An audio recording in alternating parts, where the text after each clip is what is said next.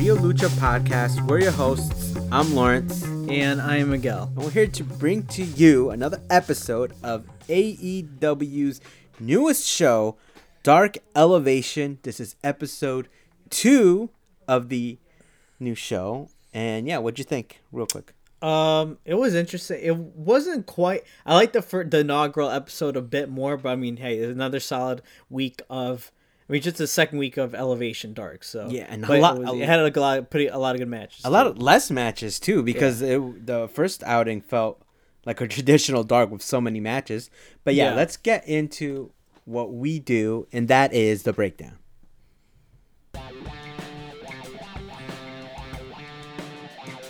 Welcome to the AEW Dark Elevation Breakdown. This week is episode 2 of the brand new YouTube show. Paul Wight and Tony Schiavone are on commentary. First match begins with Tay Conti versus Ray Lyn. Latinas do it better. Shout out to the recently freed Andrade as Tay Conti lands the Hammerlock DDT FTW. Second match is Lee Johnson versus Adam Priest. Big Shotty goes over with his new finisher, the Brain Dog. For the third match, we got Varsity Blondes versus Fuego del Sol and Jake St. Patrick. Griff Garrison lands his discus punch to get the second victory with his solo finisher. Fourth match has Max Caster versus Ryzen. Platinum Max takes it with the mic drop and adds insult to injury with a low blow. Fifth match is Leva Bates and Maddie Wrenkowski versus Big Swole and Red Velvet. Maddie turns on Leva for whatever reason, and coming off her package promo, Red capitalizes with just desserts. For the sixth match, we see Team Taz versus Jorel Nelson and Royce Isaacs. Even though Nelson and Isaacs are a true tag team, it's not enough to stop Hobbs and Starks as Absolute takes it with his OG finisher, the Rochambeau. Seventh match is Danny Limelight versus Baron Black. The newly dubbed Radioactive Papi makes Baron tap with his new submission, the Morir Soñando.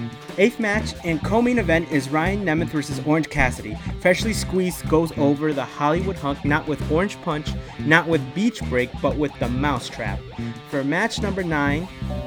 Number nine number nine, number nine. And another co-main event, we have Ethan Page versus Alan Angels. All ego bodies, Dark Orders 5 with an ego's edge. And now for the 10th match and main event of the evening, we see Leyla Hirsch versus Ryo Mizunami. Ryo starts the match off with a shoulder tackle and makes her way to the corner to land machine gun chops Kojima would be proud of. As always, she follows that up with her shake dance before landing another blow. You think the tonic stops there, but no! Ryo starts pulling imaginary rope in the middle of the ring with her back towards her opponent, and of course, legit lands the punish. It's not quite game over as Ryo lands a leg drop and follows up with a camel clutch. Le- legit gets out and answers with a headbutt. Legit is able to land a Frankensteiner and a knee strike. Ryo knocks down Leyla with a clothesline and hits a leg drop. Leyla gets some offense in with a cross arm breaker attempt and an Olympic slam, but Ryo gets a head arm triangle choke submission on Hirsch and adds some rolls for some discomfort and positioning to get the tap out.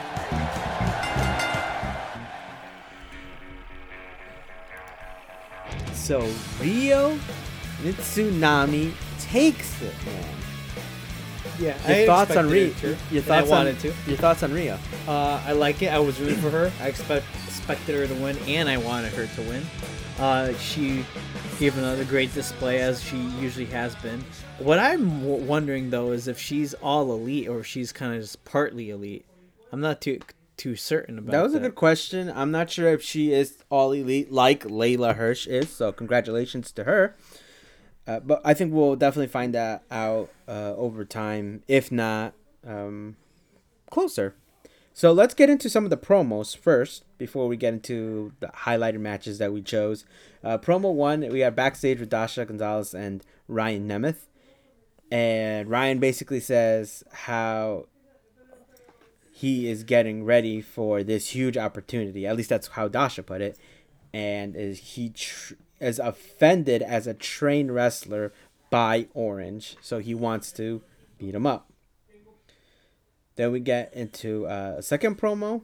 It's a package for Red Velvet, which was really cool. She talks about her background a little bit. Her dad was a boxer, and she really liked that that she has that kind of fight mentality in her blood. She's basically firmly stating that she's a force to be reckoned with.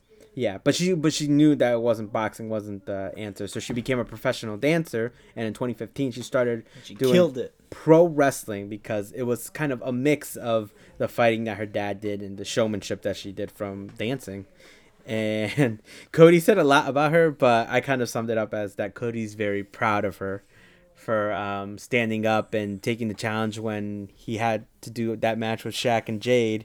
And originally it was going to be Brandi, but you know, Good. I'm kind of. She stepped up. No disrespect to you, Brandi, but I'm really glad that it was Red Velvet because I mean, if it was Brandi, she would have gotten murdered even more by Jade. And for the third promo of the night, we have uh, backstage with Dasha and Ethan Page. And he's just All ego. uh, as she asks him how he's prepared to face number five of the Dark Order, and the only number he cares about is his record. Pretty straightforward, pretty angry guy. He really just wants to show what he can do out there. So I get that. And yeah, let's jump into these matches that we wanted to highlight. We're gonna pick three, and we'll start off with the fourth match: Max Caster versus Ryzen. We get a clothesline by Max, an arm drag fire carry slam by Max, a hammerlock flatliner by Max. That's probably the coolest thing I've seen him do, uh, especially in recently and definitely in this match. Then we do we see him do a bulldog into the corner, well by Risen by Ryzen actually, and we have a second rope moonsault whip by Ryzen. I always like to point out these second rope moonsaults because I just think you have to be very athletic and Yeah. you know you just Hell have yeah. to have some you know guts to do something like that. And even though it was a whiff, uh, it just shows you uh, the athleticism by uh, Ryzen. And then we get to classic Max Caster offense, which is a brainbuster into his finisher, the mic drop. Uh, thoughts on the match Uh, or these two combatants? well, Ryzen I never had much to say because he honestly, other than having that unique hairstyle, he kind of I don't know. He just doesn't do. He kind of bores me. Uh, I obviously wanted Caster to win because he's my boy. He's part of the acclaimed. His My- hair is cool. You you are right about that. But I will tell you this: this match had both line of the night and spot of the night for me. When Max was rapping in the beginning before the match, he said to Riz- Ryzen, "Your hair got you looking like a maxi pad," Yeah. and oh, that was just a such a nice um, shade he threw at him. And the spot of the night actually was uh, Max when he when Max puts he, he puts Ryzen's hands in in down his pants, down Ryzen's own own pants. Um, in his crotch area, then he just stomps on it. That was unique. I don't think I've ever seen that before. I don't know what like I guess he was trying to like you know, uh, use that as padding for his for his um Genitals. yeah genitals, uh and so yeah I don't, I don't know it was like it's like he wanted to lowball him he wanted to give him a mild version of it I don't know what the point of that was yeah. Um, I don't either, but that was very. You got to admit that Max Caster is maybe for whatever for whatever reason you don't like him, he is very interesting to say the least. Um, especially in his. Yeah, she didn't do the hand kissing this match He did a little bit. You said in the beginning of uh, after the the match one. You did I think so. Maybe not. But he does that, and like, what's up with that? We still don't have a true answer for that. We, especially by the great Excalibur, you would think he would have all the answers to this, uh, but neither him, no, nor Taz, Paul Wight, or Schiavone have any idea uh, what that's about. Or at least they're not telling us. So we go into the second match that we will discuss, the eighth match overall in uh, Ryan Nemeth versus Orange Cassidy, being coming to the ring by Chuck Taylor, and this is the one of the co-main events of the whole uh, outing. So we got the Hollywood Hunk versus Freshly Squeezed. We have Orange uh, putting his hands in his pockets to get out of a hold. I thought that was very cool. We got Taunt of the Night potential with uh, Orange uh, laying down and relaxing with that overhead cam. Pretty cool. we got a pockets drop kick by Orange. A diving cross body by Orange, a DDT by Ryan. Um, and the mousetrap pin's what takes it. I haven't we haven't seen that in a while because Orange has really been displaying his true finishers, right? His actual big moves, which is the orange punch and beach break. So it's really cool for him to go back to back to that, really. Kind of uh, in the same way that Ricky Starks did tonight with his Rochambeau. We haven't seen him utilize that move in uh, maybe since the beginning of the year, and he's been taking all of his matches with the spear. so uh, very interesting. Uh, do you have anything to say about Hollywood Hunk or Freshly Squeezed? Oh, it's interesting that he has a special move, which is a pin. Like that's all it is. It's a pin. You know what that reminds me of? What? That reminds me of the Lucha Underground days, where a lot of the luchadors would actually have somewhat of like uh, these like pinning predicament finishers. The the one that comes to mind most is that I think his name was Drago. He he was an actual dragon. Do you remember that? He had like a Oh, big yeah. ass, big long ass tail. Was that Yes. his name or Dra- Dragon? What was his name? It was Drago. It was Drago, yeah. Uh, he, him in particular, I remember he had something very similar to that for like a very specific pin. So that that brings me back to uh, the Lucha Underground days. Very fun. And then the last match we will talk about is Ethan Page, ninth match, by the way. Ethan Page versus Alan Angels. All Ego versus Dark Orders 5. A shoulder block starts it off with uh, Ethan Page. Uh, we get the head ass by five, a suspended underhook backbreaker by Page, probably one of his better moves that I've seen him do. A slice bread by five. Five is the smaller of the two by far, but he is quick and very uh, agile, and uh, yeah, I definitely a fan of his move set. Def- I feel like somewhat of a hidden secret in the roster in general. We got a roundhouse by uh, Page, a tilt a whirl slam by Page, a spinning back kick by five, but it's not enough to stop Ethan Page's finisher, the Ego's Edge, you know, which is basically the Razor's Edge by Razor Ramon uh, to finish it off.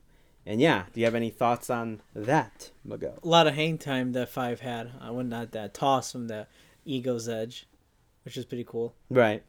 Yeah, I agree. I kind of wish like he did it. I kind of really want to see him do. When I want to see uh, Ethan Page do his an, uh, an, an Ego's Edge to someone like out of the ring or like you know off the top of the Titantron. That you know would that be a lot of hang time. I do too. Like an awesome bomb right through a table on the outside. That would be pretty sick. Shout outs to Mike Awesome.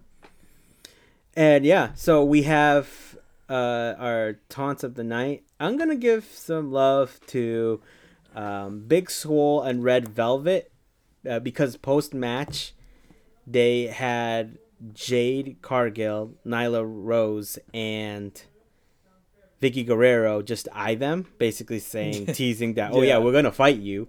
Uh, this is Big Swole's second match of the year, so that's huge. And yeah, after you know, like they had that serious uh, confrontation, they started dancing, and they looked like they were having a lot of fun. So Yeah, touche. and they won their match, so they should be dancing. So very cool. Miguel, you uh, mentioned yours, I believe. Yes, no? uh, no, no, no. I- My taunt. I- Uh, I didn't mention my taunt of the night, which was uh, when Danny Limelight starts dancing. He does like this silly dance. Uh, what do you know how to describe? Where he has one arm in the air, then he has another one on his hip, and he's move, what do Oh you yeah, call it's that? like a salsa dance. Uh, yeah, he does a salsa dance that says "Ay, papi." Are you are you talking about the newly dubbed radioactive Papi? yes. That is exactly. Danny Limelight's new handle, his new moniker, if you will. The radioactive Papi. It's official. Paul Wight, Tony Schiavone gave us that information. Uh, oh, man, dude, for line of the night, I have two really good ones. So I'm I'm really having trouble picking between the two. I might just cheat and say both of them. So um, do, do you want to give yours? Yes. It was when uh, Caster said the Verizon Yes. during his MC performance, says, Your hair got you looking like a maxi pad. Okay. yeah, so Miguel uh, is really going for them insults, right? Uh, Thuganomics special, but I kind of want to go to you know the the heart, the heart that we got from uh, uh, uh, some of some of Tony Schiavone and Paul Wight's insights. Uh, Tony Schiavone was talking about uh, Brian Pillman Jr. and how he wanted to be a pro. He always wanted to be a pro wrestler, but he decided to go to college and have a like a, a fallback plan. Very in- respectable. In, case he it didn't work out, and he Yep. did.